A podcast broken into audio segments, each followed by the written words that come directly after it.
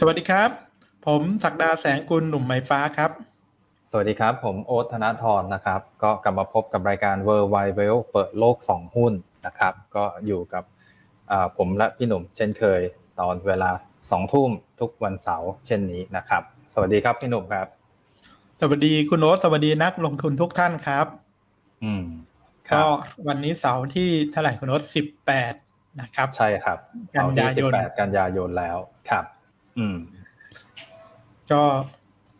มาดูว่าวันนี้ผมกับคุณโอ๊ตจะมีข้อมูลอะไรมาอ่าแชร์นะครับ ให้กับนักลงทุนเกี่ยวกับเรื่องของอข้อมูลสำคัญสำคัญไม่ว่าจะเป็นเรื่องของอประเด็นในภูมิภาคเอเชียนะครับ ทางจีนเองบ้านเราไทยนะครับ หรือว่าในฝั่งโกโวอย่างยุโรปหรืออเมริกา นะครับ วันนี้ก็ข้อมูลค่อนข้างที่จะครบถ้วนเนื้อหาเต็มที่เท่าเท่ากับทุกสัปดาห์ที่ผ่านมา เพราะว่าในสัปดาห์นี้เองก็มีประเด็นที่สำคัญนะครับ คุณโอ๊ตว่ามันก็เป็นช่วงที่เรียกว่าปิดคอร์เตอรี่ก็คือปิดไตรมาสไตรมาสสามใช่ครับนะครับ ก็มีประเด็นที่สำคัญ และที่สำคัญก็ การประชุมของธนาคารกลางอเมริกาที่จะเกิดขึ้นในช่วงกลางสัปดาห์นี้ก็คือ วันที่ 22 ก็เป็นประเด็นที่ตลาดน่าจะจับตามากที่สุดสำหรับสัปดาห์ที่จะถึงนี้นะครับ แต่สัปดาห์ที่จะถึงนี้ตลาดหุ้นบ้านเราน่าจะเทรดแค่ 4 วันใช่ไหมครับคุณนศอ่าใช่ครับก็วันศุกร์ที่ 24 กันยานี้เป็นวันหยุดนะครับ วันมหิดล นั่นเองนะครับ ก็ตลาดไม่ได้เปิดทำการซื้อขาย เพราะฉะนั้นเราก็สัปดาห์หน้าก็เทรดเป็นแค่ 4 วันจันทร์ถึงพฤหัสเท่านั้นอ่านะครับ ครับผมทางนั้นก็เรามาเริ่มกันเลยนะครับสำหรับข้อมูลของอการลงทุนที่เกิดขึ้นในสัปดาห์นี้ครับผมนำเสนอข้อมูลแรกนะครับสำหรับวันนี้ก็คือข้อมูลเกี่ยวกับตัวเลข ทางเศรษฐกิจของอเมริกาที่ประกาศออกมาล่าสุดเมื่อวันพฤหัสนะครับที่สำคัญในสองส่วน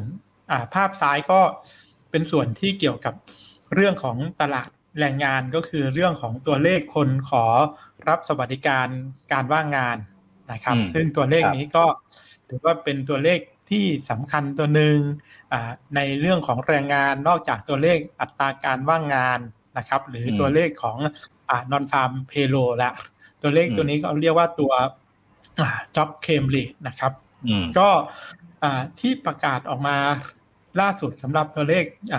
คนขอรับสวัสดิการการว่างงานในอเมริกา ตัวเลขของสัปดาห์ที่ผ่านมา ต้องบอกก่อนว่าตัวเลขคนขอรับสวัสดิการเนี่ยจะประกาศ ทุกวันพฤหัสนะครับ นักลงทุน วันพฤหัสเนี่ยจะประกาศเป็นรายสัปดาห์เลยโอ้ทุกสัปดาห์เลยใช่ไหมครับทุกสัปดาห์ครับ อ่า บางตัวเลขอาจจะประกาศเดือนละครั้ง บางตัวเลขประกาศเดือนละครั้ง บางตัวเลขประกาศไตรมาสละครั้ง อันนี้มันก็แยก แต่ตัวเลขจ็อบเคลมเนี่ย สัปดาห์ละครั้ง แล้วเราก็จะสังเกตว่าทิศทางแนวโน้มนะครับ ก็คือตัวนี้ถ้า คนขอรับสวัสดิการ ยิ่งน้อยลง ยิ่งถือว่าตลาดแรงงานดีมีความแข็งแรงของตลาดแรงงานแสดงว่ามีงานทำกันเพิ่มมากขึ้นใช่ แต่ตรงกันข้าม ถ้าเผื่อคนมาขอรับสวัสดิการ แบบสูงสูงถ้าดูจากชาร์ตตอนเดือนเมษายน April ปี 2020 คุณโอ๊ตเห็นไหมที่เส้นมันชี้โด่งขึ้นไป เป็นช่วงพีคของโควิดเลยอ่าตอนนั้นรู้สึก 10 กว่าล้านคนนะครับ ไม่มีงานทำก็คนก็มาขอสวัสดิการของทางหน่วยงานกลางของรัฐบาลนะครับ ตัวเลขออกมาล่าสุดเป็นยังไงก็ตัวเลขอ่า initial อ่าเคมนะครับ job claim ก็คือออกมาสามแสนสามหมื่นสองพันนะครับสามแสนสามหมื่นสองพันคน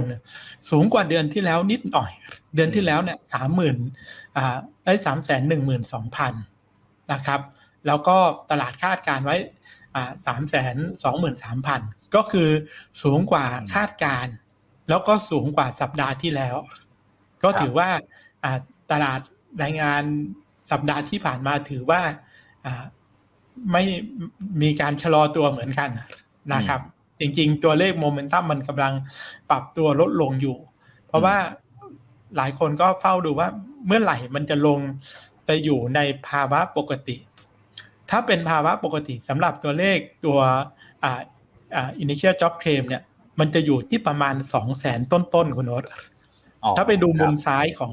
ของสไลด์อะนะครับของอืมของชาร์ตเนี่ยมุมซ้ายสุด นั่นคือเป็นเหตุการณ์สถานการณ์ปกติอ่าตอนอ่าเดือนธันวาปีหนึ่งเก้าเดือนมกราปีสองพันยี่สิบมันจะอยู่ประมาณแค่อ่าสองแสนสามสองสี่สองแสนสี่อ่าคนที่ไปขอไอ้ตัวรับวัดไอ้รับไอ้สวัสดิการนะครับครับตอนนี้ก็ยังถือว่าอ่าอ่อนลงมานิดหน่อย แต่ก็แค่แค่สัปดาห์เดียว ซึ่งเดี๋ยวมันก็จะมีผลในเรื่องของไปดูประกอบกับตัวเลขแรงงานตัวอื่น แต่ตัวเลขแรงงานตัวอื่นที่ประกาศไปเมื่อตอนต้นเดือนนะครับ เมื่อสองสัปดาห์ที่แล้วก็คือ ตัว non farm payroll นักลงทุนคงพอจำได้ ว่ามันอะผิดคาดไปเยอะ เพราะคาดการณ์ตอนนั้นคอนเดนซัสอยู่ประมาณเจ็ดแสนตำแหน่งแต่ออกมาแค่สองแสนตำแหน่ง อันนั้นเมื่อสองสัปดาห์ที่แล้วนะครับใช่ครับ ก็ก็ ก็ยังต่อเนื่องว่าตลาดแรงงานของอเมริกาก็ยังดูอยู่ไม่ได้อ่า strength แข็งแรงเต็มที่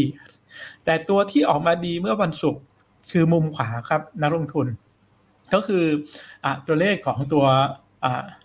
ฟิลาเดลเฟีย index นะครับ ซึ่งอืมตัวเลขนี้เองเนี่ยอาของฟิลาเดลเฟียจะต่างกันกับตัวเลขอื่น คือมันจะเป็นเหมือนดัชนีรวม ดูแบบหลายๆส่วน นะครับ ดูเรื่องของคำสั่งซื้อดูเกี่ยวกับเรื่องของราคาเรื่องการส่งเรื่องของอ่าอะไรเรื่องของ inventory ปรับได้หลายอย่าง รวมทั้งเรื่องของอ่าแรงงานเนี่ย unemployment อะไรเงี้ยรวมเข้ามาเนี่ยนะครับ อยู่ในตัว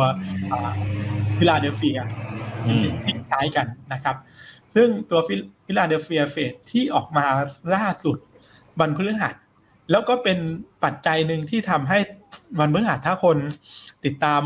อ่าดัชนีหุ้นฝั่งอเมริกาเนี่ยเราจะสังเกตว่ามีช่วงหนึ่งราคาหุ้นมันปรับตัวสูงขึ้นไปด้วย เพราะตัวเลขตัวนี้ออกมา ออกมามันดีกว่าคาดและออกมาดีกว่าตัวเลขเดือนสิงหาค่อนข้างเยอะครับนักลงทุน เพราะว่าตัวเลขออกมาก็คือของเดือนกันยายน September เนี่ยออกมา30.7อืมนะครับ เทียบกับคาดการณ์แค่19อืม แล้วก็ใช่เดือนที่แล้วแค่19.4คือพูดง่ายๆแหละพอเดือนที่แล้วออกมา19.4นักวิเคราะห์ก็คาดการณ์ว่าคงจะยังไม่ดีขึ้นอะก็คงน่าจะออกมาทรงๆอะจาก 19.4 น่าจะออกมาแค่ 19 ถ้าดูจากตัวเลขเดือนที่แล้วกับตัวเลขอ่า estimate ก็คือคาดการณ์แต่พอประกาศออกมาจริงเซอร์ไพรส์ตลาดมาก คือโดดขึ้นมา 30.7 นะครับ ตัวเลขของฟิลาเดลเฟียเฟดเนี่ย ก็เลยทำให้ว่าเฮ้ย จริง ๆ แล้วตัวเลขภาคการผลิตหรือว่าตัวเลขเศรษฐกิจของอเมริกาที่จะออกมาล่าสุดเนี่ย มันจะดีหรือเปล่า เพราะอย่างตัวนี้ที่ผมบอกว่าตัวนี้มันมันเหมือนเป็นดัชนีรวมเป็น composite ที่รวมหลาย ๆ เรื่องเข้าไป มันไม่ได้ดูแยกชิ้นว่าเป็นอยอดค้าปลีกไม่ได้เป็นเงินเฟ้อไม่ได้เป็นเรื่องค่าจ้างอย่างเดียว นะครับ อันนี้คือคือเวลาที่นักกลยุทธ์ใช้ตัวฟิลาเดลเฟียก็มักจะเอาตัวนี้มาเป็นตัวชี้นำอ่าในแง่ของตัวเศรษฐกิจของอเมริกา ก็ต้องถือว่าออกมาค่อนข้างดีนะครับ แล้วดีไม่ใช่ดีแค่แบบว่าอ่าคาดการ 19 แล้วออกมาแค่ 20 ต้นๆ แต่นี่ออกมาเท่าไหร่คุณรถ30สามสิบเลยอืมอ่า ก็ ก็ถือว่าเป็นตัวเลขที่ทำให้ อ่า ดัชนีหุ้นนะครับ เมื่ออาวันศุกร์เนี่ยมีเอ้ยโทษทีวันพฤหัสมีการปรับตัวอ่าสูงขึ้นไปช่วงหนึ่ง แต่ตอนท้ายก็ลงนะครับ ลงเนี่ยเพราะมีปัจจัยอื่น เดี๋ยวเราค่อยไปไปอ่าสรุปทั้งหมดว่าอืมปัจจัยที่มันจะทำให้หุ้นขึ้นหุ้นลงของอาตลาดอเมริกามีปัจจัยอย่างอื่นอะไรต่อนะครับครับนอกจากเรื่องตัวเลขที่ประกาศมา วันอ่าพฤหัสมีตัวเลขสำคัญอ่าอืมอีก ตัวตัวเลขหนึ่งคือสัปดาห์ที่ผ่านมาเนี่ย มันมีสองตัวเลขที่สำคัญก็คือตัวเลขเงินเฟ้อแต่ตัวเลขเงินเฟ้อมันตั้งแต่วันอังคารอันนี้ก็ถือว่าทุกคนรับรู้แล้วขอข้ามไปนะครับ อีกตัวเลขตัวเลขหนึ่งก็คือตัวเลขอ่ยอดค้าปลีกนะครับเซลเซลออกมา retail sale ครับคุณโอ๊ตอธิบาย แล้วก็สรุปตัวเลขให้นักลงทุนนิดหนึ่งครับ อ่าครับ ก็ตามรูปทางด้านซ้ายมือนี่เลยครับ stronger retail sale in August นะครับ ก็แสดงถึง ตัวเลข retail sale ที่แข็งแกร่งในเดือนอสิงหาเนี่ยนะครับ ก็ปรากฏว่าตอนคาดการเนี่ยคือคาดการไว้ติดลบนะครับพี่หนุ่มลบ 0.7%แต่ออกมาจริงก็คือบวก 0.7 ครับอ่าสลับเครื่องหมายกันกับคาดการนะครับก็บวกขึ้นมา 0.7%นะครับ ก็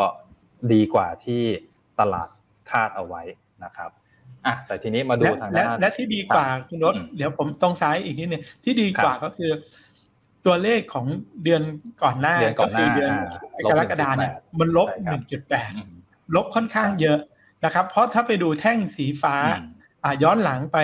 5เดือน กลายเป็นว่าเป็นสลับฟันปลาคุณรถเนื้อไหมคือตอนแรกที่เขาคาดการว่าไอ้ลบ0.77คิดว่าโมเมนตัมน่าจะยังต่อเนื่อง จากเดือนกรกฎาของสิงหาน่าจะต่อเนื่องว่าตัวเลขดีเทลเซลน่าจะยังลดลงอยู่นะครับ แต่ก็ออกมาดีพลิกมาเป็นบวกเลยครับ ใช่ครับ แต่ก็ถ้าดูดูตัวเลขอ่ารีเทลเซลเขาถ้าตัดตั้งแต่ไม่เอาปี 2020 เหมือนกันนะคุณนศจะสังเกตว่าตัวเลขค้าปลีกมันขึ้นอยู่กับสถานการณ์โควิดเหมือนกันอืมอ่า อยู่ที่แต่แต่ละเวฟของของโควิดแต่สังเกตว่า พออ่า สังเกตตอนที่ลงเยอะๆ 2020 2 เดือนที่ลงเยอะๆ นั่นก็คือตอนเกิดพันดมิกก็คือการระบาดต้นๆ แล้วพอตัวเลขทรงหน่อยนิดนึง ตัวเลขค้าปีกก็ดีดกลับมา แล้วพอแบบมีอีกก็ตัวเลขค้าปีกก็ลดลงอะไรเงี้ย แต่ถ้าไปดูก่อนหน้านั้นอะสังเกตว่ามันก็จะเคลื่อนไหวสลับกันอยู่ประมาณนี้ในแง่ของตัวรีเทลเซลนะครับแต่ด้านขวาคุณโอ๊ตขยายนิดหนึ่งว่าอยอด ค้าปีกยอดเซลล์ที่ออกมาเนี่ย ตัวไหนกลุ่มอุตสาหกรรมไหนที่ดีขึ้นแล้วก็ลดลงครับ โอเคครับอะก่อนไปภาพขวามือเดี๋ยวผมขยายความสั้นๆ นิดนึงก่อนนะครับสำหรับตัว retail sales เนี่ย อันนี้มันจะสะท้อนภาพ consumption ในประเทศนั้นๆด้วยนะที่นี้ก็ของ US นะครับอะทีนี้มาดูแต่ละ item นะครับ ว่ามีตัวไหนที่มีความแข็งแกร่งหรือเป็นบวก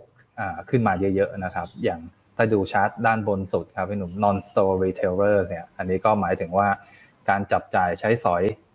สินค้าที่ไม่มีหน้าร้านหรือพวกเกี่ยวกับออนไลน์นั่นเองนะครับการซื้อขายออนไลน์ที่เติบโตแข็งแกร่งขึ้นมาเลยนะครับ ก็อันนี้บวกไปเกิน 4%ขึ้นไปนะครับถัดมานะครับประมาณ 5%นะครับ ต่อมาก็คือพวกเฟอร์นิเจอร์ครับ โอ้โห อันนี้ก็ เซอร์ไพรส์ผมนิดนึงเหมือนกันว่าสินค้าพวกเฟอร์นิเจอร์นี่กลับกลายเป็นเป็นสินค้าที่มีการซื้อขายรีเทลเซลที่เติบโตขึ้นมานะครับ ถัดมาก็พวกสินค้าทั่วไป merchandise store นะครับ ก็อันนี้ก็โตมาเป็นอันดับ3นะครับพวก core retail food beverage ก็ตามมานะครับ แต่ทีนี้ถ้ามาดูอีกด้านหนึ่งซึ่งติดลบไปเนี่ย ติดลบเยอะสุดเนี่ยครับ อันนี้ก็จะเป็นพวก motor vehicle อะเกี่ยวกับพาหนะรถยนต์นะครับ แล้วก็พวก part ชิ้นส่วนรถยนต์ต่างๆ ด้วยนะครับ ถัดมาที่ติดลบเป็นอันดับที่ 2 ก็พวกสินค้าอิเล็กทรอนิกส์ต่างๆนะครับ แล้วก็ตามมาด้วยเขาเรียกว่าสินค้าที่เป็นสันทนาการนะครับ ทั้งทางด้านด้านกีฬา ชุดกีฬา รองเท้ากีฬาอะไรต่างๆ แล้วก็เกี่ยวกับฮ็อบบี้ที่ไปทำกิจกรรมอะไรต่างๆ แล้วก็รวมถึงทั้งหนังสือแล้วก็สินค้าจำพวกเพลงด้วยครับ อืมถ้าถ้าวิเคราะห์แบบนี้ก็เท่ากับว่าการบริโภคของอ่าอ่าอะไรของทางฝั่งอเมริกาเขานะครับครับ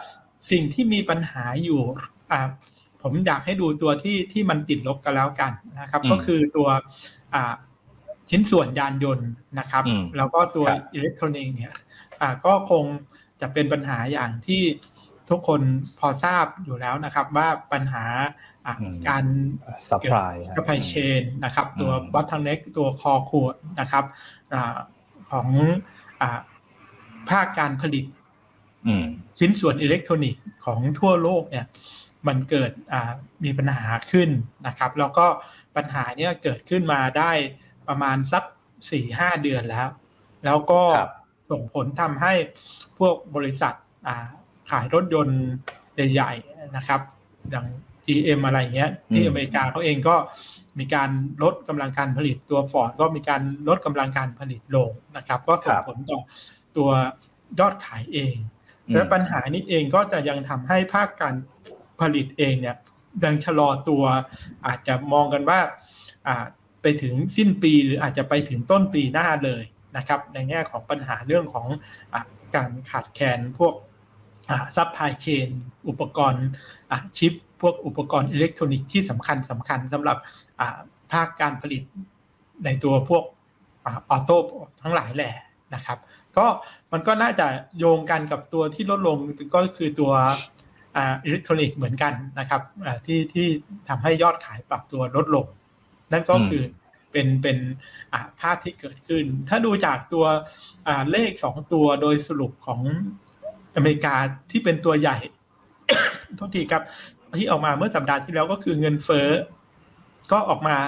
เท่ากับที่คาดนะครับ แล้วก็ตัวเลข retail sales เนี่ย ก็บ่งบอกถึงว่าในยอด เกี่ยวกับเรื่องของการบริโภคของอเมริกา ในเดือนสิงหาเนี่ย ถ้าผมมองแบบวิเคราะห์เข้าไปเนี่ย ก็ยังถือว่าดีอยู่นะคุณโอ๊ตใช่ครับเพราะว่า retail sales เนี่ยยังออกมาดีกว่าคาด อ่าค่อนข้างเยอะอยู่ แล้วก็ตัวอัตราเงินเฟ้อก็ยังอยู่สูงเท่ากับที่คาดครับผมก็คืออินพายได้ว่ามันยังมี demand อ่าในการจับจ่ายใช้สอยอยู่นะครับ อืมใช่ครับ แต่ทีนี้ นั่นคือเราวิเคราะห์จากมุมมองที่เรามีนะครับอ่าล่าสุดเองนะครับ มีทางรอยเตอร์มีการไปเซอร์เวยกับพวกอีโคโนมิสพวกนักเศรษฐศาสตร์นะครับเราก็มีการรายงานออกมาเมื่ออเช้าวันศุกร์นะครับ ก็มีคำถามยอดฮิตสองคำถามแหละ ที่สำคัญในช่วงนี้คำถามหนึ่งก็ ถามเรื่องของอเศรษฐกิจไตรมาสสามว่าจะเป็นอย่างไร มีมุมมองยังไง กับอีกคำถามหนึ่งเกี่ยวกับเรื่องของการประชุมเฟดแล้วก็เฟด taper นะครับ ว่าจะประกาศในช่วงไหน ซึ่งโพล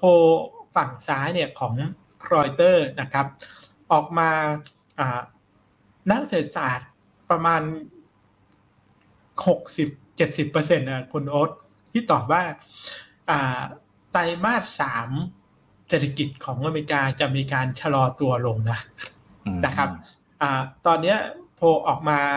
เศรษฐกิจรายไตรมาสจะเติบโตอยู่แค่ประมาณสัก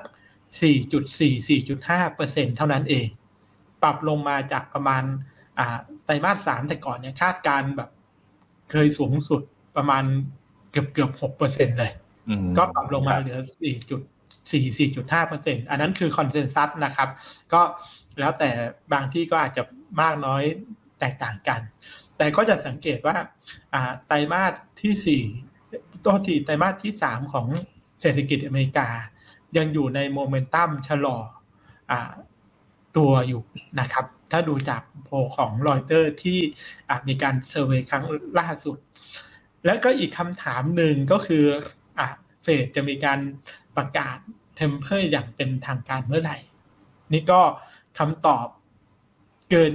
70%นะครับ ก็บอกว่าจะประกาศในคาดการณ์ว่าในเดือนโนเวม ber นะครับ ก็แสดงว่าการประชุมของเฟดในวันที่ 22 ก็คือกลางสัปดาห์นี้ ถ้าไม่มีการสร้างเซอร์ไพรส์ที่ ผิดคาดนะครับ เพราะว่าถ้ามีการประกาศก่อนเนี่ยถือว่าผิดคาด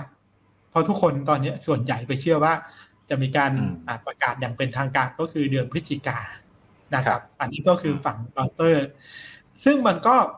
ไปตรงกันกับการสำรวจของอ่า Bank of America ของเดือนกันยายนที่เพิ่งอ่าประกาศออกมาเมื่อสองวันที่แล้วเหมือนกันนะครับ ก็ เป็นคำถามที่ต่อเนื่องจากเดือนที่แล้ว เดือนที่แล้วเราก็เอาตัวเลขตัวนี้มาให้นักลงทุนดูอยู่นะครับว่าการประกาศนะของเฟดนะครับ ถามว่าเฟดเองจะเริ่มส่งสัญญาณเกี่ยวกับการลดการซื้อสินทรัพย์เนี่ยเมื่อไหร่นะครับตัวสีน้ำเงินก็คือคำตอบของเดือนกันยายนตรงนี้ จะสังเกตว่า อ่าคำตอบว่า Q4 2021 มันสูงขึ้นมาประมาณเกือบ70%อืม ครับ นะครับ ซึ่งตัวที่ลดลงอย่างมีนัยยะ ก็คือแต่ก่อนคิดว่า September FOMC ก็คือวันวันที่ 22 เนี่ย แต่ก่อนช่วงนั้นน่ะมีสูงประมาณ 35 คือหนึ่งในสามมีหนึ่งในสามเนี่ย คาดว่าอาจจะประกาศ ในสัปดาห์หน้านะครับ แต่ตอนนี้ไอคนที่มองประมาณสักหนึ่งในสามเนี่ยสามสิบเปอร์เซ็นต้นๆเนี่ยคุณโน้ตครับเหลือถอยมาเหลือแค่ยี่สิบเปอร์เซ็นอืมยี่สิบเปอร์เซ็นก็หนึ่งในห้าครับก็อืมไม่ใช่ว่าไม่มีโอกาสนะ ว่าอืมที่จะอ่าการอ่าอะไรนะ ประกาศ announce tempering ในในอืมกันยาในวันที่ยี่สิบสองเนี่ย ไม่ใช่ว่าก็ยังมีลุ้นอยู่อืมมันเป็นศูนย์ไปเลยใช่ไหมครับถ้าดูจากคนตอบแล้ว แล้วคนที่ตอบนี่ก็คือพวกผู้บริหารกองทุนพวกฟัน d ม a นเจอร์ที่รับรู้ข้อมูลทุกอย่างที่บอกแล้วตากะเอามาล่อนทุกอย่างแล้วว่าข้อมูลตัวเลขที่ทางอะเฟดใช้เนี่ย มันมีตัวเลขอะไรพิจารณาบ้างนะครับอืมการที่มันยังอยู่สูงในระดับ 20 ก็คือหนึ่งในห้าเนี่ย ก็จะเป็นเรียกว่าตัวเลขไม่มีนัยยะเลยก็คงไม่ได้อืมนะครับ แต่มันก็ลดลงเยอะอะนะครับ ที่บอกว่ามันลงมาจาก30กว่าเนี่ย ลงมาเหลือ20อือฮึณตอนนี้ แต่ตัวที่มันเพิ่มขึ้นชัดก็คือว่าไปประกาศใน Q4 ซึ่ง Q4 มันมีการประชุมสองรอบก็คือเดือนพฤศจิกากับเดือนธันวา มันก็เลยไปตรงกับกับ โพลของในตัวรอยเตอร์ที่ว่าเนี่ยที่รอยเตอร์ที่บอกว่าน่าจะมีการประกาศเป็นทางการในเดือนพฤศจิกายนนะครับอืมผมอะครับนี่ก็ผลของของเฟดนอกจากนั้นเองเกี่ยวกับการเซอร์เวยของ Bank of America ยังมีที่น่าสนใจอีกนะครับอ่าสองประเด็นสองประเด็นก็คือเรื่องของเงินเฟ้อหลังจากที่ตัวเลขเงินเฟ้อประกาศออกมาเมื่อวันอังคารที่ผ่านมา แต่โพนี้ออกมาหลังหลังแล้วนะ แสดงว่า อ่า เห็นตัวเลขเงินเฟ้อของเดือนล่าสุดของเดือนสิงหาแล้ว อ่า ก็ตอบออกมา เพราะว่าตัวเลขล่าสุดเนี่ยตัวเงินเฟ้อหลักมันยังอยู่ห้าเปอร์เซ็นกว่าๆแต่ตัวที่มันลดลงก็คือตัว core CPI core CPI มันจาก 4.2 ลงมา 4 อะไรเนี่ยนะครับ การที่ core CPI ลงมาเนี่ย ก็อาจจะเป็นเหตุผลหนึ่งที่ทำให้ คนเริ่มเชื่อมากขึ้น แต่ก็อ่าจริงๆนะคนมันก็เชื่ออยู่แล้วแหละว่าอ่าผลคำถามเนี่ยว่า ตอนเนี้ยคิดว่าเงินเฟ้อเนี่ยมันจะเป็นชั่วคราวหรือจะอยู่แบบนานๆ จะสังเกตว่าตัวสีน้ำเงินเข้มแถบด้านบนของคุณโน้ตครับอืม transitory อะออกมาเนี่ยมันสูงขึ้น ก็แสดงว่ามันจะอยู่แบบชั่วคราวเนี่ย นะ สูงถึงหกสิบเก้าเปอร์เซ็นต์เพราะมองมองว่าเป็นชั่วคราวอืมอ่ามองว่าเป็นชั่วคราวครับก็มันก็เลยสอดคล้องว่า พอมองเป็นชั่วคราวสูงถึงเจ็ดสิบเปอร์เซ็นต์ก็อาจจะทำให้ไอ้นโยบายเรื่อง taper มันสามารถยื้อระยะเวลาไปได้ แล้วยิ่งคนมองเยอะๆแบบเนี้ย สิ่งที่มันจะดีก็คือว่า ผมเชื่อว่า อ่ารายละเอียดของการลดขนาดงด ดุลที่จะเกิดขึ้นเนี่ย มันก็อาจจะเป็นเหมือนกับที่มีการคาดการณ์ก่อนหน้านี้ที่บอกว่าลดลงก็คงจะใช้ระยะเวลาแบบสิบเดือนขึ้นไป คือค่อยๆ ลงแบบเดือนละหมื่นหมื่นสองอะไรอย่างเงี้ย เป็นระยะเวลาหนึ่ง ยิ่งถ้าเงินเฟ้อไม่ใช่เป็นแรงกดดันนะครับ ซึ่งตอนนี้ฟันเมนเจอร์ส่วนใหญ่ มองว่ามันน่าจะเป็นการสูงขึ้นแค่ ชั่วคราวอยู่นะครับ ก็เลยทำให้ให้ให้ไปส่งผลกับนโยบาย แล้วเชื่ออย่างนั้นเองก็จะยิ่งไปส่งผลต่ออะไรอีก การลงทุนต่อ ว่าลงทุนในสินทรัพย์ไหนก็คือภาพขวามือด้านล่างนะครับ หุ้นเทคของอเมริกาอืมยังถูกเวทเท่ากับเมื่อเดือนสิงหาเซอร์เวยเมื่อเดือนสิงหาเนี่ยก็เรียกว่า 40%คุณรสบอกว่าให้น้ำหนักลงทุนในสินทรัพย์ที่น่าลงทุนมากที่สุดก็คืออ่า US Tech Stock นะครับอืมเป็นอันดับหนึ่งเลโชอ่าสีน้ำเงินกับสีฟ้าเท่ากัน แสดงว่าไม่ได้ลดลง แล้วตัวที่ปรับตัวสูงขึ้นนะครับ จริงๆสามขึ้นเนี่ยมี มีสีน้ำเงินที่สูงขึ้นเนี่ยก็คือสามตัวนะครับ ก็คือลอง ESG นะครับ ก็คือซื้อหุ้นที่เป็นอ่า development stake ไอ้ governance น่ะนะครับผม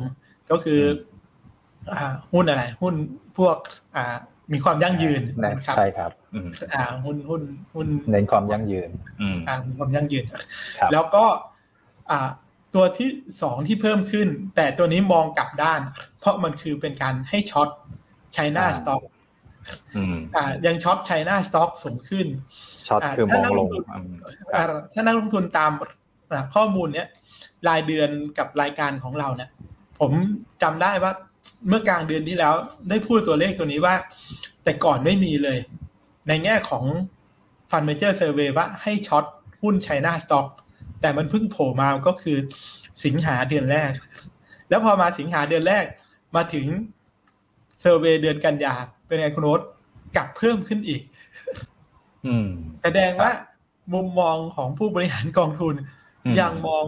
สถานการณ์เกี่ยวกับหุ้นเทคโนโลยีของอ่าในจีนเองเนี่ย ยังยังดูไม่ค่อยดีมีแรงกดดัน ยังมีอ่าดอดาวโอกาสที่จะ ปรับตัวลดลงเนี่ย ก็ยังมีเกิดขึ้นได้อยู่ แล้วเขาเลย weight น้ำหนักเพิ่มมากขึ้นนะครับ แล้วก็ส่วนแฟนคลับพวกที่เป็นอ่าสาวกคนที่เทรดพวกเชฟสโตเคอเรนซีทั้งหลายเนี่ย ก็สังเกตว่าอืมในมุมมองของ fund manager มีการ long ตัวบิตคอยน์เพิ่มขึ้นนะครับ ตัวนี้เองเนี่ยมันประกาศออกมาเมื่อวันวันพุธนะนะครับจะสังเกตว่า พอวันพุธอะตัวเหรียญตัวบิตคอยเลยดีดกลับขึ้นมาจากสี่หมื่นห้าขึ้นมาสี่หมื่นเจ็ดเหมือนกัน ก็เรียกว่ามีมีน้ำหนักนะ พอเห็นตัวเลขตรงนี้ออกมานะครับ แต่ตัวที่ลดลงอ่าสองตัวแล้วลดลงมีนัยยะมาก ๆ ก็คืออ่าการซื้อพันธบัตรระยะยาวเอ้ซื้อซื้อพันธบัตรของอเมริกาลดลง แล้วก็การซื้อ commodity ก็ลดลงนะครับนักลงทุน commodity เนี่ยทาง fund manager เนี่ยมองว่าลดลง ให้จำภาพตรงนี้นะครับ ดีๆ เดี๋ยวผมจะมีภาพ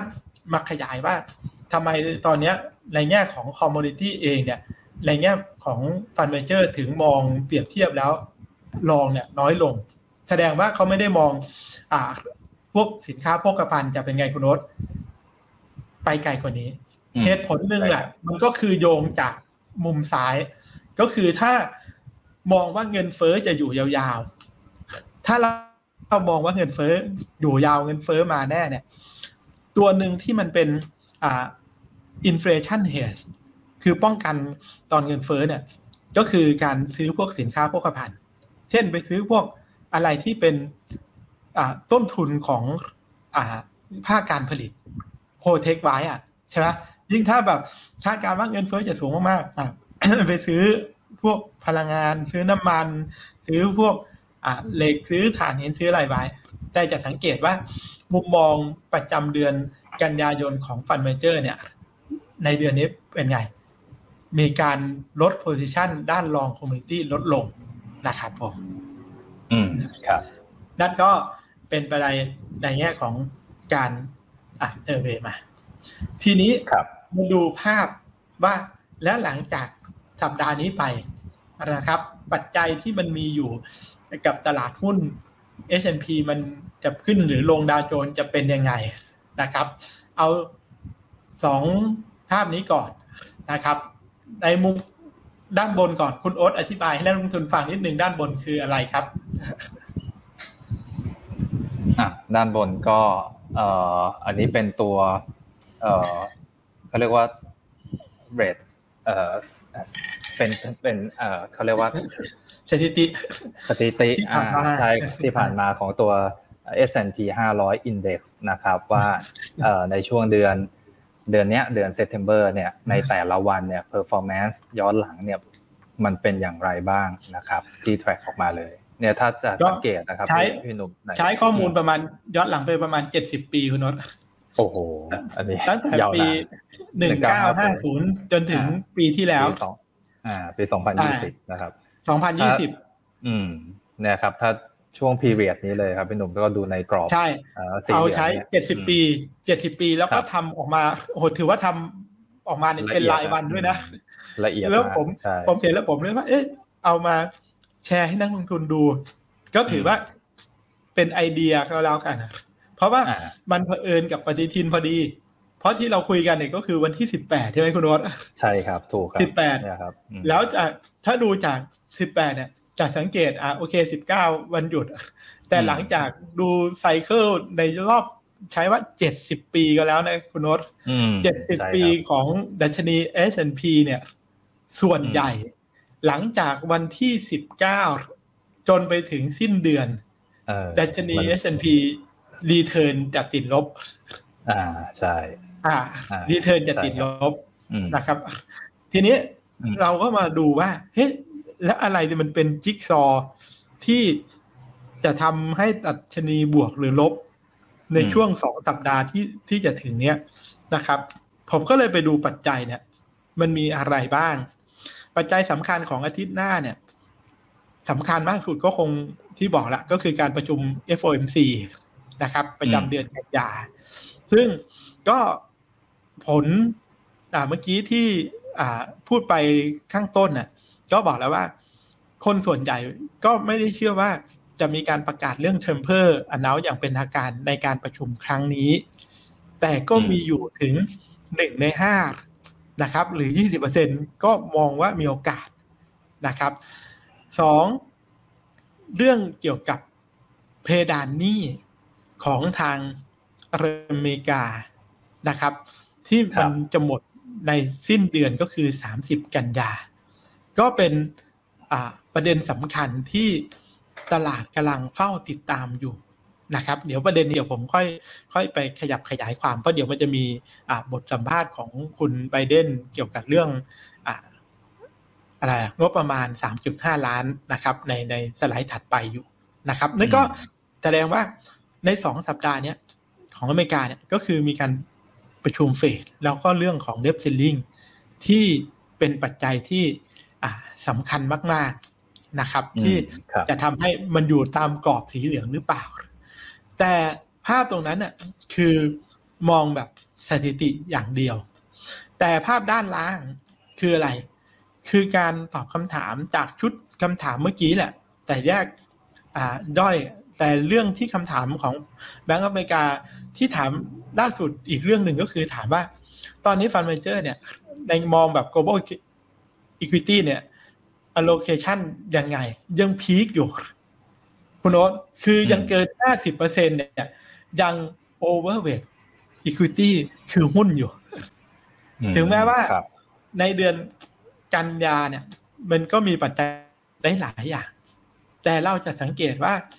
การ overweight ของนักลงทุนสถาบันเนี่ย จากการตอบคำถามก็ยังอยู่สูง ก็แสดงว่าไม่ได้มองร้ายไม่ได้มองเนกาทีฟจนเกินไป ซึ่งก็ตีความอย่างนั้นได้เหมือนกันนะครับ ครับอ่าโอเค ทีนี้มาประเด็นเรื่องที่ว่านะครับ เรื่องอ่าเดฟซิลลิงซึ่งก็จะต่อเนื่องแล้วมันมีอ่า ข้อมูลอะไรที่เพิ่มเติมขึ้นมานะครับ ล่าสุด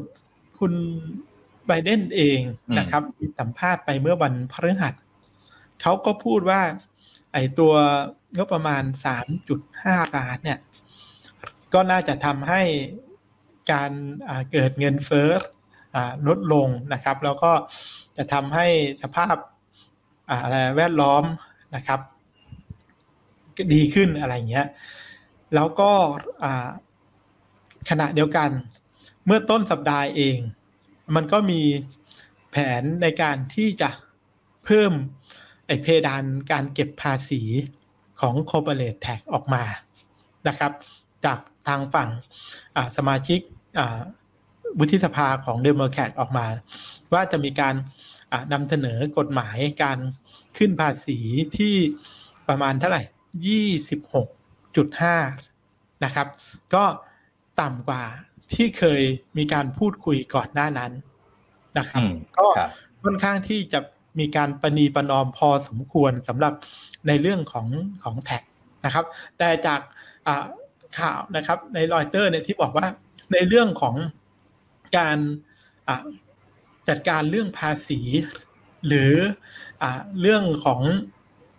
งบเองเนี่ย อาจจะมีการดีเลย์เกิดขึ้นได้ แล้วเขาบอกว่าการดีเลย์เนี่ยอาจจะใช้ระยะเวลาไม่ใช่แค่ เป็นรายสัปดาห์คุณนศอาจจะว่ากันยาวๆเป็นเป็นเดือนก็ได้ อันนี้คือความเสี่ยงซึ่งมันก็ไปตรงกับบทวิเคราะห์ของ Goldman Sachs ที่ออกมาเมื่อต้นสัปดาห์ที่ผ่านมา ซึ่งผมถือว่าเป็นบทวิเคราะห์เฮาส์ใหญ่ที่พูดถึงเกี่ยวกับ เดฟซิลลิงอย่างเป็นทางการ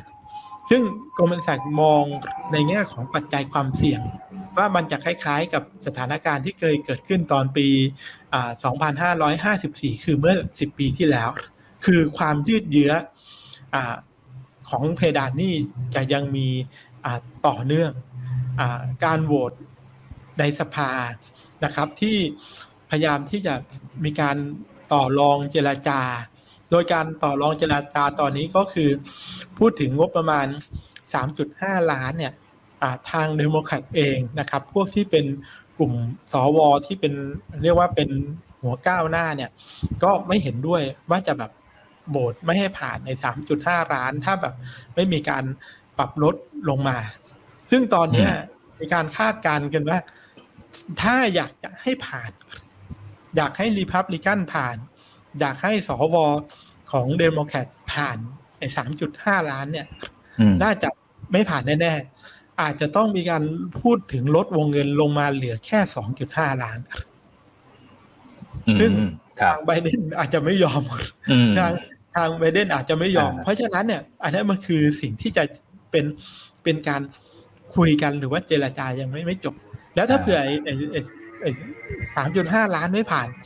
แล้วมันก็จะมีการโหวตเรื่องของไอ้เพดานนี่ที่บอกว่าจะหมดอายุในวันที่สามสิบกันยา แล้วถ้าเผื่อไม่ผ่านเอง ก็จะทำให้เกิดปัญหาเรื่องของ default ก็คือการชำระหนี้ของของหน่วยงานรัฐบาลของอเมริกาไม่สามารถชำระหนี้ได้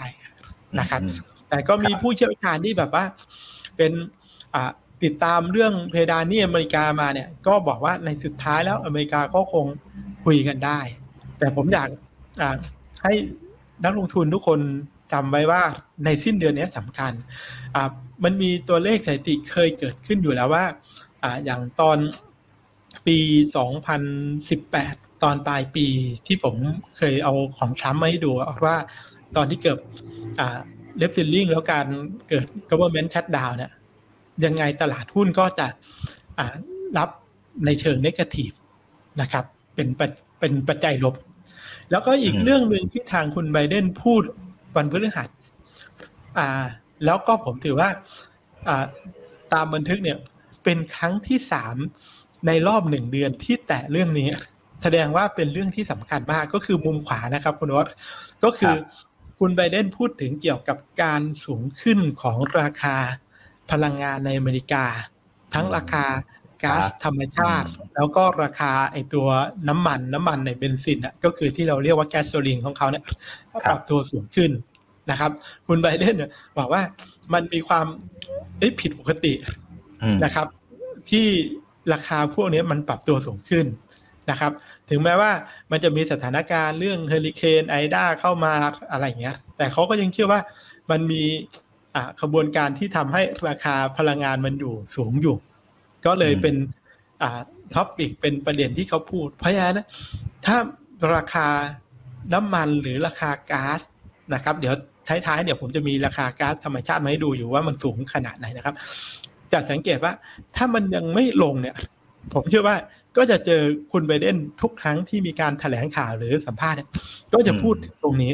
เพราะในที่ผ่านมาเนี่ยครั้งนี้เป็นครั้งที่สามแล้วที่ที่ติดตามมาในรอบหนึ่งเดือนพูดถึงนะครับ พูดถึงตั้งแต่เรื่องที่จะส่งสัญญาณไปกลุ่มโอเปกให้เพิ่มกำลังการผลิต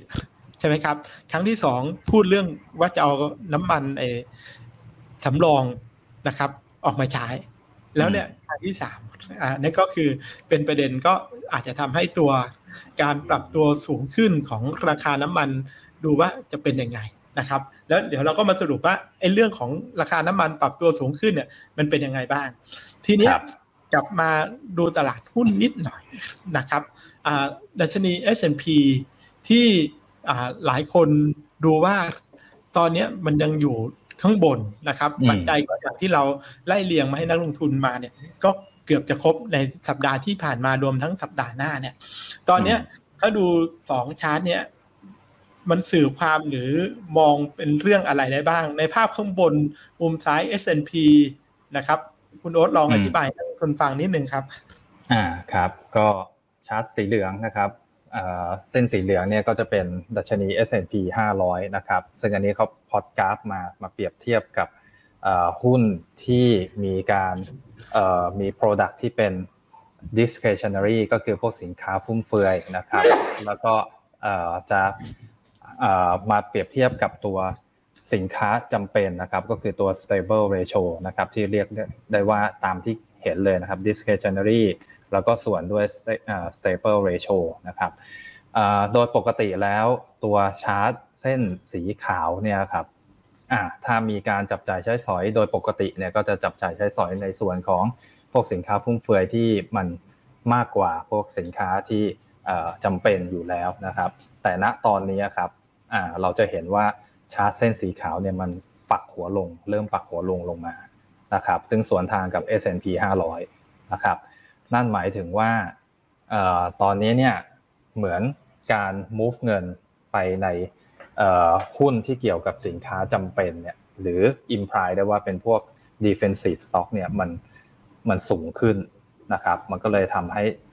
ตัว ratio ของ discre- เอ่อ discretionary แล้วก็ส่วนด้วย stable มัน มันปรับตัวลงมาอ่าคือคือเงินมันไปไปหุ้นที่เป็น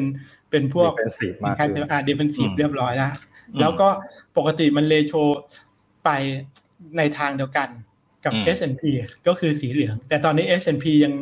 ชี้ขึ้นอยู่นะครับใช่ก็มองว่าวิเคราะห์ว่าดัชนี S&P มีโอกาสที่จะปรับฐานปรับตัวได้อืมครับกับด้านขวา ด้านขวานี่ก็คือ ดัชนี S&P ก็คือภาพเมื่อกี้นั่นแหละอืมที่อยู่ไฮจุดสูงสุด แต่สีขาวก็คือจำนวนหุ้นนะครับ ที่มีอะไรอะห้าสิบสองสัปดาห์ไฮอืม อ่า ในใน S&P ครับหรือว่าหุ้นที่มีอืมนิวไฮในรอบหนึ่งปีอะจำนวนมันปรับตัวลดลงเยอะมาก อืม อ่า คือจริง ๆ แล้วมันควรจะต้องไปในทางเดียวกัน พอดัชนีสูงขึ้นทำไฮไอ้หุ้นที่ทำไฮในรอบ 52 สัปดาห์ก็ควรจะต้องปรับตัวสูงขึ้น แต่ตรงเนี้ยไม่ได้เกิดขึ้นนะครับ อันนั้นก็ถือว่าเป็นสัญญาณในแง่ของการอ่าโอกาสที่จะปรับฐานโอเคแล้วผมไปดูดัชนี S&P ให้นักลงทุนนิดหนึ่งคุณนศครับนะครับว่า ที่เกิดขึ้นนี่คือตัวดัชนี S&P นะครับ ตั้งแต่ต้นปีนะครับเนี่ยผมเริ่มมุมซ้ายอ่ามกราคม2021 ที่ปรับขึ้นมา สัปดาห์นี้นะครับ ถ้านับรอบเนี่ยอาจจะเป็นครั้งที่9นะที่ S&P ลงมาเทสทดสอบ อ่าตัวไหนคุณนศเส้นสีฟ้าอืมเส้นสีฟ้าคือเส้นค่าเฉลี่ย 50 วันนะครับครับผมผมเส้นไว้50 วันเนี่ยมันลงมาทดสอบแล้วแล้วก็จะสังเกตว่า ลงมาทดสอบสีฟ้าในแต่ละครั้งตรงห้าสิบวันเป็นไง ดีดกลับขึ้นไปได้ตลอด จะมีตอนเดือนมีนาลงมาแค่สองวัน หลังจากนั้นก็ปรับตัวสูงขึ้นได้ตลอดนะครับ ที่ผ่านมาเราจึงสังเกตว่าจุดแนวรับของเส้นค่าเฉลี่ย 50 วันใน S&P เป็นจุดที่มีความแข็งแกร่งมาก ก็ในสัปดาห์นี้เมื่อราคาปิดวันพฤหัสเนี่ยก็ลงมาแตะใกล้ๆ นะครับดัชนีตรงเส้นค่าเฉลี่ย50 วันอยู่ประมาณเท่าไหร่ก็ประมาณ 4,427 นะครับนักลงทุนถ้าดูคือถ้ามันหลุดเส้น 50 วันเนี่ยดอดาวมันค่อนข้างกว้าง คือมันเส้นร้อยวันคือ 4,300 จุด มีดอดาวประมาณประมาณร้อยจุดได้ แต่ถ้าดูสัญญาณ indicator จาก MACD หรือจาก Directional เนี่ย ลงนะ ผมมองว่า เพื่อเผยการเทสเส้น50วันรอบนี้อาจจะหลุดมีโอกาสเกิดขึ้นได้ เพราะเมื่อกี้ที่เราคุยเรื่อง seasonal เอหรือปัจจัยที่สำคัญสำคัญเนี่ยดูมันยังยังกดดันตัวดัชนี S&P อยู่นะครับ อันนั้นก็เป็นฝั่งอเมริกา เพราะฉะนั้นโดยสรุปก็คือว่าในสัปดาห์หน้าเนี่ย ความผันผวนในดัชนี S&P เนี่ยมีโอกาสที่จะเกิดขึ้นถ้าถ้ากล่าวโดยสรุป หรือดูตัวดัชนีตัวเลขอีกตัวหนึ่ง ก็คือตัววิกอินเด็กให้นักลงทุนกันแล้วกันวิกอินเด็กก็มีความสำคัญ ก็คือเป็นตัวอมองความผันผวนของดัชนีหุ้น S&P ก็จะสังเกตคล้ายๆ แต่มันตรงกันข้ามก็คือว่าวิกอินเด็กขึ้นมาทดสอบนะครับนักลงทุน เส้น 200 วัน ผมซูมให้เห็นแบบภาพใกล้ ๆ นะครับ ตั้งแต่เอาเอาตั้งแต่ปี 2021 คือช่วงนี้ ที่ผ่านมาเนี่ย จะสังเกตว่าตัววิกอินเด็กที่เกิดขึ้นก็คือ มันขึ้นไปเทสเส้นค่าเฉลี่ย 200 วันแล้วมันก็ปรับลงนะครับ คือไม่ผ่าน แต่รอบนี้เมื่อวันพฤหัสก็เริ่มมาจ่อเส้นค่าเฉลี่ย 200 วันแล้วนะ ตรงแถวค่าวิอินเด็กเท่ากับ 21 แต่ถ้าดูสัญญาณคุณโอ๊ตหรือนักลงทุนดูข้างล่าง RSI ในวิอินเด็กทะลุ 60 ไปแล้วทะลุบอกคือบอกสัญญาณมีโอกาสจะขึ้น MACD ก็ตัดเหนือบุริโซน DI บวกก็ชนะ D ลบ เพราะฉะนั้นผมมองว่าวิกอินเด็กมีโอกาสเป็นไงครับ ที่จะปรับเพิ่มมากขึ้นได้นะฮะเพราะฉะนั้น ความเสี่ยงในแง่ของดัชนีดาวโจนส์ S&P หรือตลาดหุ้นฝั่งอเมริกา ในสัปดาห์หน้าจนไปถึงวันที่ 30 กันยาเนี่ย ผมว่ามีความเสี่ยงนะครับ อันนั้นคือสิ่งที่จะต้องอเป็นปัจจัยระมัดระวังสำหรับการลงทุนในช่วงนี้นะครับ ทีนี้กลับมาในฝั่งเอเชียเราบ้างนะครับ ทางจีนมีสำคัญน่าจะเป็น hot issue topic ที่สำคัญมาก อ่า เอาเรื่องแรกก่อนด้านซ้ายมือครับ คุณรถอืมครับ เรื่องของตัว Evergrande อ่า อันนี้ก็น่าจะ เอ่อได้ยินมาสักสักพักหนึ่งแล้วนะครับพี่หนุ่มจริง ๆ ก็เอ่อมีข่าวเรื่องนี้มา เอ่อต่อเนื่อง จริง ๆ ก็เป็นปีแล้วเหมือนกัน แต่ทีนี้ก็เอ่อมีประเด็นนี้ที่ขึ้นมานะครับ ก็เกี่ยวกับ จริงๆ ต้องบอกเอเวอร์แกรนเนี่ยเป็นบริษัทอาหารอสังหาริมทรัพย์ที่ใหญ่เป็นอันดับสองของของเมืองจีนใช่ไหมครับพี่หนุ่มครับใช่ครับถูกต้องครับก็มีเรื่องเกี่ยวกับหนี้สินของเขาที่มีปริมาณนี้เยอะมากเทียบเป็นสกุลเงินไทยเนี่ยเกือบสิบล้านล้านบาทเลยนะตอนนี้ และมีโอกาสที่จะ roll over นั่นหมายถึงผิดนัดชำระคือ roll over เกี่ยวกับหุ้นกู้ไม่ได้ ก็จะทำให้มีโอกาส default หรือผิดนัดชำระ เจ้าหนี้ต่างๆ ไป อันนี้ก็จะทำให้ส่งผลกระทบเป็นลูกโซ่ต่อไปด้วยนะครับ ซึ่งอันนี้ถ้าวิเคราะห์กันในเชิงลึกลงมาแล้วก็จะกระทบเกี่ยวกับเขาเรียกว่าใน supply chain ที่ต่อเนื่องกันด้วย ทั้งวัสดุก่อสร้างหรืออะไรต่างๆ เพราะอันนี้ก็เป็นบริษัท property ที่มี sizing ที่ที่ใหญ่มากนะครับ ก็ผมเพิ่มเติมประเด็นของตัว China Evergrande ให้นิดหนึ่งนะครับ คือที่มันเป็นเหตุแล้วก็เป็นประเด็นสำคัญในสัปดาห์ที่ผ่านมาเนี่ยแล้วเป็นปัจจัยลบกับตลาดหุ้นทางจีนเนี่ยเยอะ คือก่อนหน้านั้นสักหนึ่งหรือสองสัปดาห์เนี่ยเขาก็ถูก downgrade จากสถาบันจัดอันดับแล้วนะครับอืมก็คือตัวหุ้นกู้เขาลงไปต่ำกว่า investment เกรดนะครับเข้าใจว่าตอนนี้เป็น CC CC นี่ใช่ CC ใช่ประมาณนั้นนะครับอ่าครับแล้วก็มาตอนกลางสัปดาห์ก็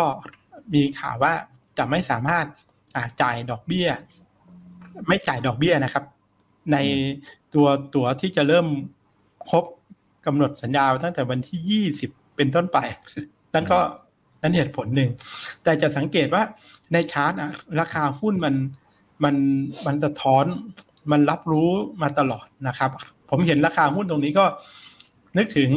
สมัยก่อนอ่าตอนเกิดสับพามหุ้น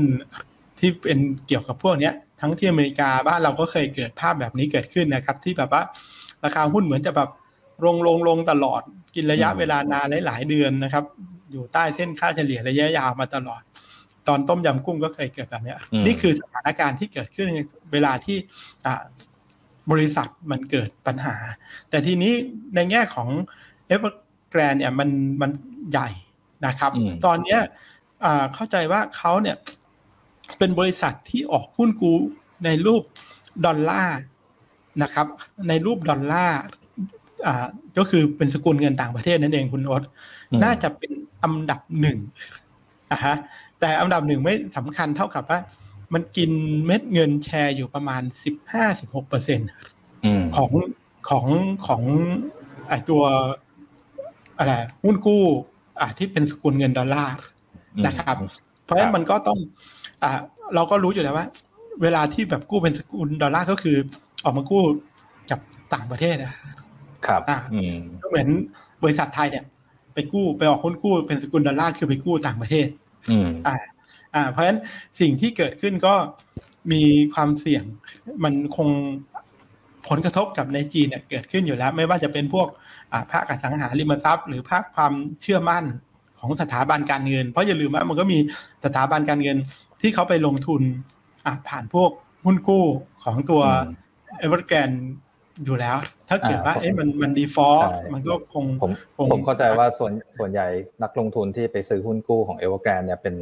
เป็นสถาบันอ่าซะส่วนใหญ่อืมถูกครับถูกแต่สถาบันก็ก็เงินมาจากรายย่อย มันคือะอีกทีหนึ่งเหมือนกันอ่ามันมันครับก็คือคืออ่าลูกโซ่ต่อเนื่องกันไป ใช่ครับครับผมอืมเพราะฉะนั้นก็ยังเป็นอ่าต้องติดตามอืมประเด็นที่ติดตามแล้วก็ยังอืมคิดว่าปัญหาเนี้ย ตอนเนี้ยที่ผมไปเจอมาเนี่ยเขาบอกว่ามันใหญ่จนถึงว่าอาจจะมีผลต่อเรื่องของทางการจีนหนึ่งอาจจะต้อง มีการอัดฉีดสภาพคล่อง เพราะเมื่อเช้าวันศุกร์เนี่ย ก็มีข่าวแล้วว่าทางธนาคารกลางจีนเนี่ยอืมก็มีการอัดฉีดสภาพคล่องเข้าในระบบนะครับ ส่วนหนึ่งอาจจะมีตัวที่มันครบอายุออกไปแล้วก็อัดเข้ามาเพิ่ม แต่น้อยๆเนี่ยมันก็เป็นสัญญาณว่า ความตึงตัวความวิตกกังวลในแง่อะเสถียรภาพทางการเงินต่อสถาบันการเงินของจีนเนี่ยก็เป็นเรื่องที่สำคัญอยู่นะครับ กับอีกประเด็นหนึ่งขวามืออะช่วงกลางสัปดาห์ก็ หุ้นที่เกี่ยวกับพวกดำเนินธุรกิจคาสิโนในหมาเก๊าก็ราคาปรับลดลงนะครับ เนื่องจากว่าก็กลัวว่าจะมีะการเข้ามาควบคุมคอนโทรลโดยเฉพาะในปีหน้าที่เขาจะมีการต่อไลเส้นใบอนุญาตอะไรเงี้ยก็ทำให้วิตกกังวลก็มีแรงเทขายในหุ้นพวกทำคาสิโน พวกแซนนะครับพวกอ่า MGM อะไรเงี้ย ที่มาเก๊าก็ปรับกันลงพอสมควรนะครับ นั่นก็ถือว่าเป็นเป็นฝั่งที่ยังเป็นเรื่องนกาทีฟอยู่ ก็ในฝั่งจีน เพราะฉะนั้นถ้าเราดูโดยรวมแล้ว มันก็ยังมีอ่าปัจจัยนะครับที่กดดัน เราจึงไปสอดคล้องกับตอนต้นที่เราพูดคุณโรสว่าในแง่ของ Financial Survey ประจำเดือนกันยายนอะ สิ่งที่เพิ่มขึ้นเทียบกับสิงหาก็คือ short China stock อืมนะครับนักลงทุนลองถ้าถ้าคนไหนจำภาพไม่ได้ลองไปดูเมื่อกี้ที่เราตอนอะ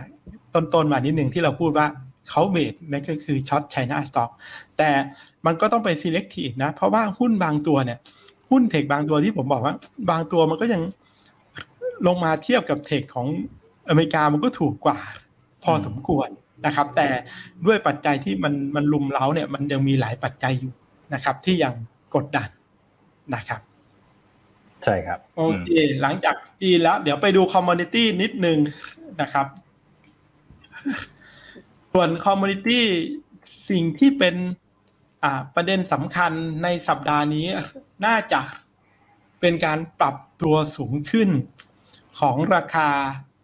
ก๊าซธรรมชาตินะครับ natural gas ในยุโรปแล้วก็การปรับตัวสูงขึ้นของราคาถ่านหินนะครับทั่วโลกที่นิวคาสเซิลนะครับ ทั้งที่ว่าณตอนนี้เองมันยังไม่เข้าสู่ฤดูหน้าหนาวเต็มที่เลย แต่ราคาก๊าซนะครับ ซึ่งเป็นการผลิตพวกไฟฟ้าในยุโรปเนี่ยมันปรับตัวสูงขึ้นมาก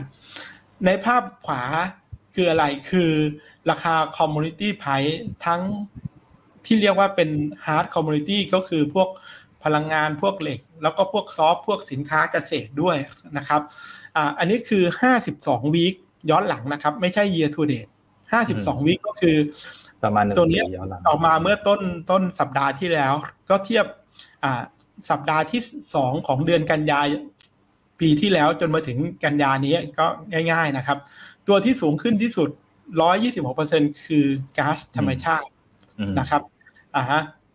ฮีตติ้งออยล์แก๊สโซลีนแก๊สโซลีนก็คือน้ำมันเบนซินนะครับ ที่คุณไบเดนบอกว่า มันสูงขึ้นมากนะครับ 95%สูงอ่า WTI base นี่คือจะสังเกตว่าใน 5 ตัวแรกเนี่ยคือเป็น energy ทั้งหมด นะครับ ซึ่งมันก็ไปสอดคล้องกับมุมซ้ายที่บอกว่า ในเดือนที่ผ่านมาเนี่ย ในหนึ่งเดือนย้อนหลังเนี่ย ตัวที่สูงขึ้นนะครับหกเปอร์เซ็นเนี่ยคือมาจาก Energy นะ ถ้าตัวดู com commodity โดยรวมทั้งหมดนะครับ แต่จะสังเกตว่าไอ้พวกที่เป็น non energy ก็คือพวก soft commodity ได้สายตัวเนี่ย เริ่มไม่ขยับขึ้นแล้วบางตัวลดลงด้วยนะครับ ก็จะสังเกตว่าไอ้พวกที่เป็น soft เนี่ยพวกน้ำตาล coffee พวกนี้ยังเป็นบวก 52 วิยังเป็นบวกอยู่พอสมควร แต่มันก็ลดช่วงบวกจากที่เคยปรับตัวสูงขึ้น เพราะในพวกนี้ที่เริ่มลดลงก็ทำให้เงินเฟ้อคลายวิตกกังวลลงมาบ้างนะครับ พวกสินค้าเกษตรที่ลดลง แต่ตัวที่ยังน่าห่วงก็คือกลุ่ม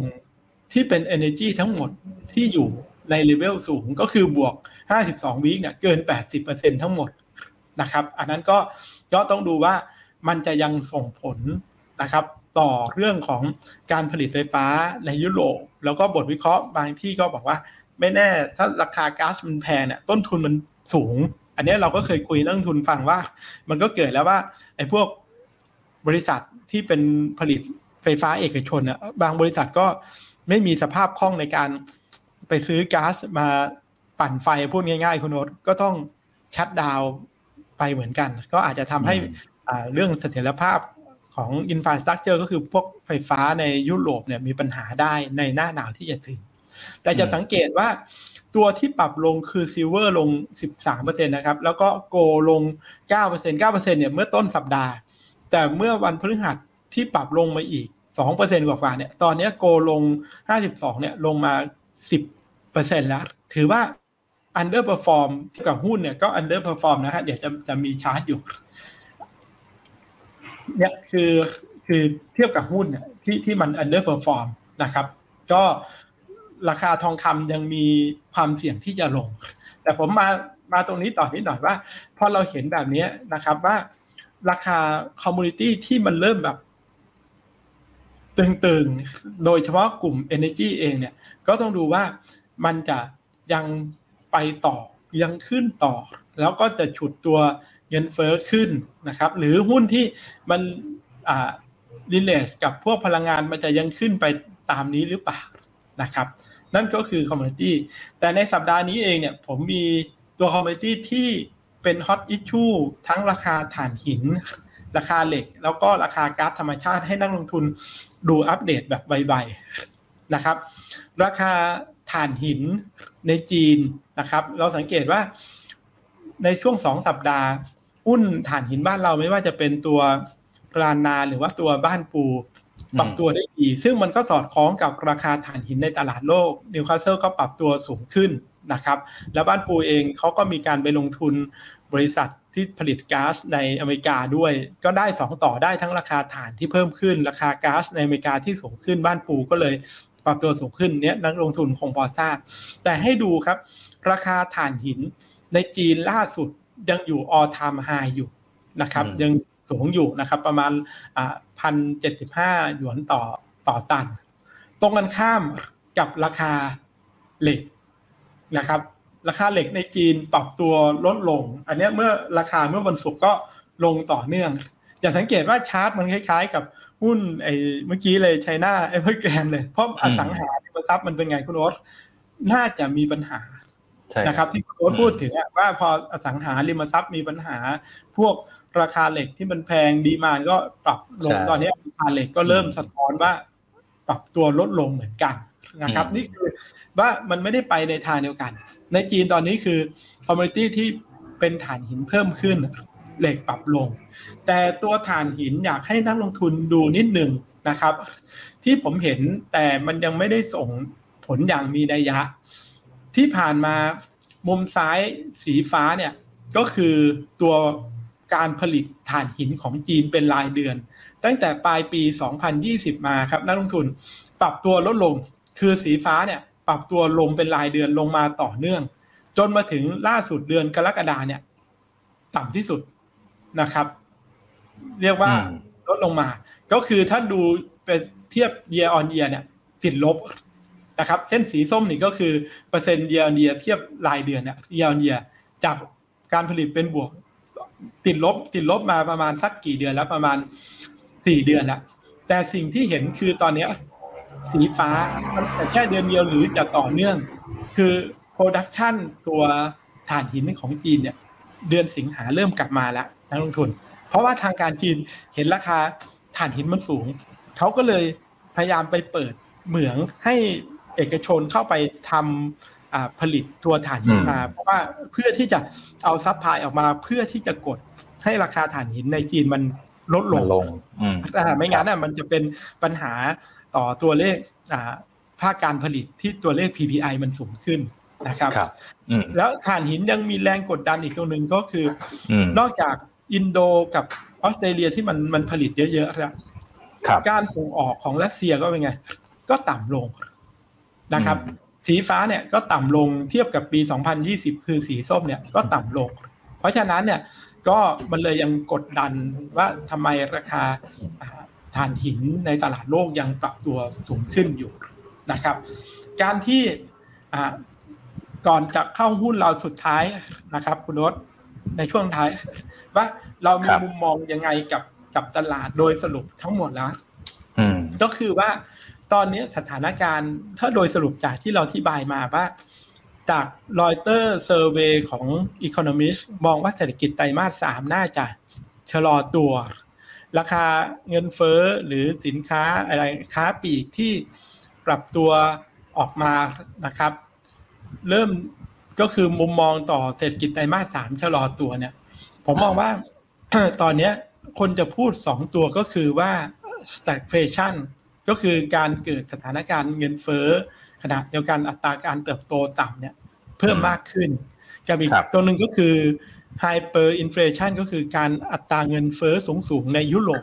นะครับ แต่วันนี้เอาพูดเรื่อง stagflation ก่อนว่า มันเหมือนกับ อะไรคาบเกี่ยวกันอยู่ ตอนนี้มันเหมือนอยู่มุมขวาด้านบน คือมันอยู่ในช่วง overheat นะครับ มันอยู่เหมือนเหมือน overheat เพราะว่าจะสังเกตว่าราคาพวก commodity เมื่อกี้ที่เราพูดถึงนะครับเนี่ยมุมขวาเนี่ยเขาบอกเลยว่าถ้ามันช่วงวันนี้เนี่ยราคา commodity เนี่ยมันจะปรับตัวสูงขึ้นมาก เพราะฉะนั้นอะมันต่อเนื่องกันมาตั้งแต่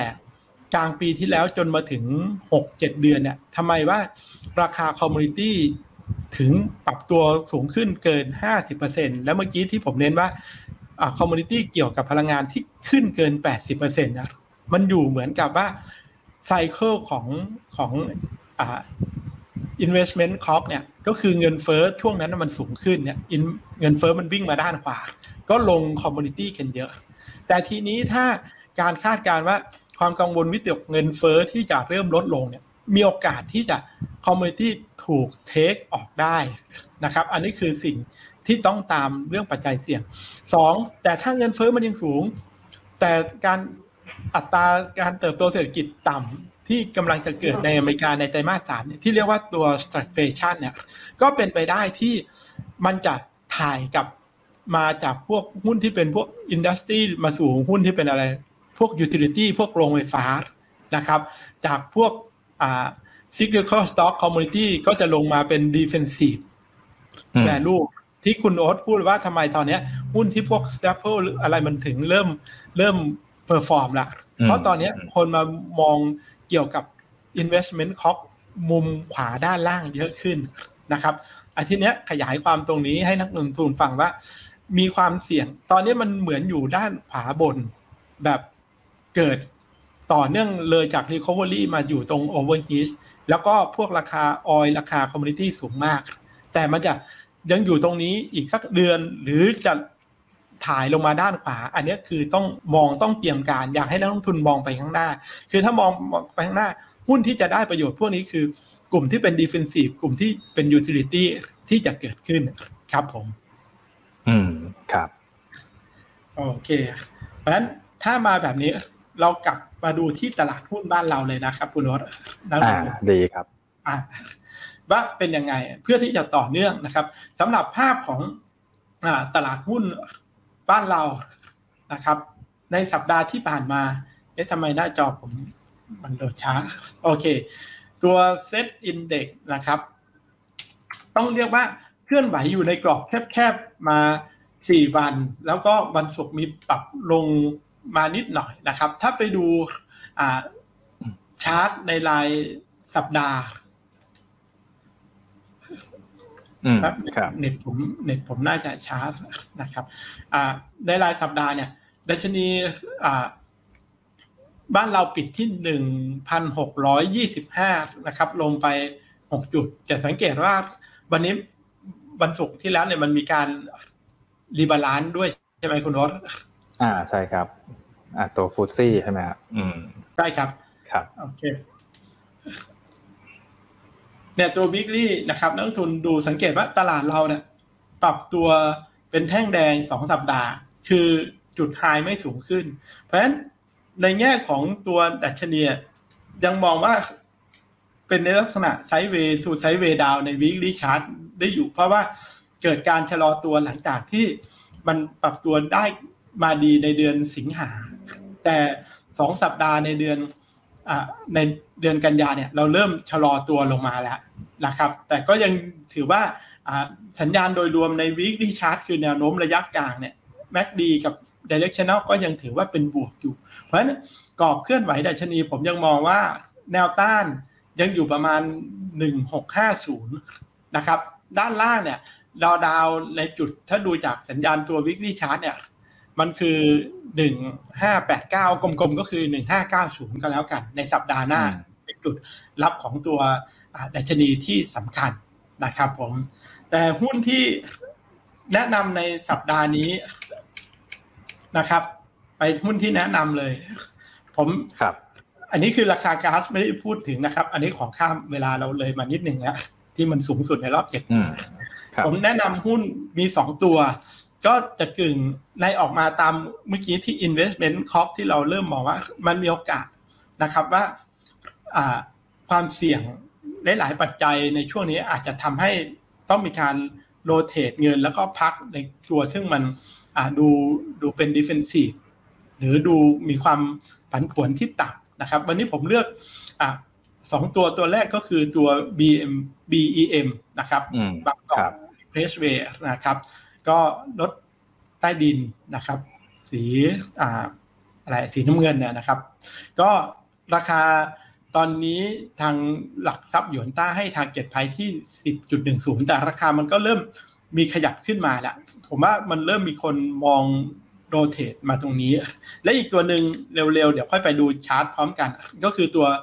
อ่าเป็นโรงไฟฟ้านะครับ คือโรงไฟฟ้าเนี่ยเผอิญว่า 3 ตัวใหญ่บ้านเรามันมีกราฟมี อ่า GPSC แล้วก็บีกิมบีกิแต่เผอิญว่าเมื่อสัปดาห์ที่แล้วเนี่ย GPSC มีการชัดดาวน์โรงไฟฟ้านะครับรู้สึกจะนอกแผนที่ที่ใน calendar maintenance ของเขาเนี่ย มันก็อาจจะทำให้อ่ามีการลดน้ำหนักใน GPSC ลงมา แต่ถ้าเขายัง weight ใน sector อยู่เนี่ยก็เป็นไปได้ที่จะเข้ามาสู่ GULF หรือตัว BGRIM แต่ตัว GULF เนี่ยผมมองว่าราคามันก็ ปรับขึ้นมาพร้อมกับตอนที่อินทัชขึ้นมาในระดับหนึ่งแล้ว แต่ตัว BGRIM เนี่ยยังอยู่ข้างล่างอยู่ แล้วที่สำคัญคือ เป็นหุ้นโรงไฟฟ้าที่หลักทรัพย์หยวนต้า cover แล้ว ราคาปัจจุบันกับราคา target price เนี่ยมันยังมีอัพไซด์ค่อนข้างเยอะนะครับ เพราะ target price บีกิมของหลักทรัพย์หยวนต้าคือตรง 55 บาทนะครับอืมผมไปดูชาร์ตทั้งสองตัวให้ก็คือตัวแรก BEM ก่อน เต็มนะครับ สักคู่ไอ้วันนี้ทำไมเน็ตผมช้าออกพอดีผมอยู่ในตัว weekly chart อ่า ขึ้นมาปิดที่ 8 บาท 90 นะครับ ให้ให้ดูตอนนี้กำลังชนเส้น 100 วิ จะสังเกตว่าระยะสั้น เส้นค่าเฉลี่ยตัดขึ้นหมดแล้วนะครับ เส้น 50 ก็เดสคอร์สเอ้ยโกลเด้นคอร์สเส้น 100 วันขึ้นมา MACD อยู่เหนือศูนย์ DA บวกชนะ DA ลบก็มีโอกาสที่จะไป ต่อได้นะครับ แต่เมื่อกี้ที่เป็น weekly chart ที่บอกว่ามันชนเส้นสีแดงคือตรง 9 บาท แต่ถ้าแบบผ่านไปได้เนี่ยมีโอกาสนะครับจะขึ้นไปไฮเดิมแถวแถว10 บาทได้ หรือจุดสูงสุดคือแถวแถว11 บาทได้เลย เพราะฉะนั้นแต่วิกฤตมันดีมากคือวิกฤตเพิ่งเข้าเหนือบูริโซนเป็นสัปดาห์ที่2นะครับมีความแข็งแรงสังเกตว่าสัปดาห์ที่ผ่านมาเปิดต่ำปิด2เป็นแท่งเขียวเลยสวนกับตลาดโดยรวมได้ นะครับ อีกตัวหนึ่งก็คือตัว BGRIM อืมนะครับ ตัว BGRIM เนี่ยอ่าในรายสัปดาห์ยังปรับย่อลงมาอยู่นะครับอ่าแต่จะสังเกตว่าจุด low ของของราคาที่ลงไป 39 ตอนนี้อยู่ 42 นะครับ weekly MACD ก็ตัด signal line แต่ยังไม่ขึ้นเหนือศูนย์นะครับ ก็ที่บอกราคา True Upside ค่อนข้างกว้าง แล้วก็ถ้าดูสัญญาณภาพใน Daily นะครับสำหรับตัว b ีกิมก็ออกว่าวันศุกร์หลุดเส้นร้อยลงมา ก็อ่อนตัวลงมาก็น่าสะสม เพราะว่าจากไฮตรง 46 50 ลงมาตรงนี้ก็ 10%แล้วนะคุณโรสใน 2 สัปดาห์นะครับมันก็เลยเลือกตัว b ีกิมให้กับตัว BM สำหรับอาทิตย์นี้ครับ เดี๋ยวเชิญคุณโรสใน Navy เลยครับ อ่าครับ มาดู PE band price to book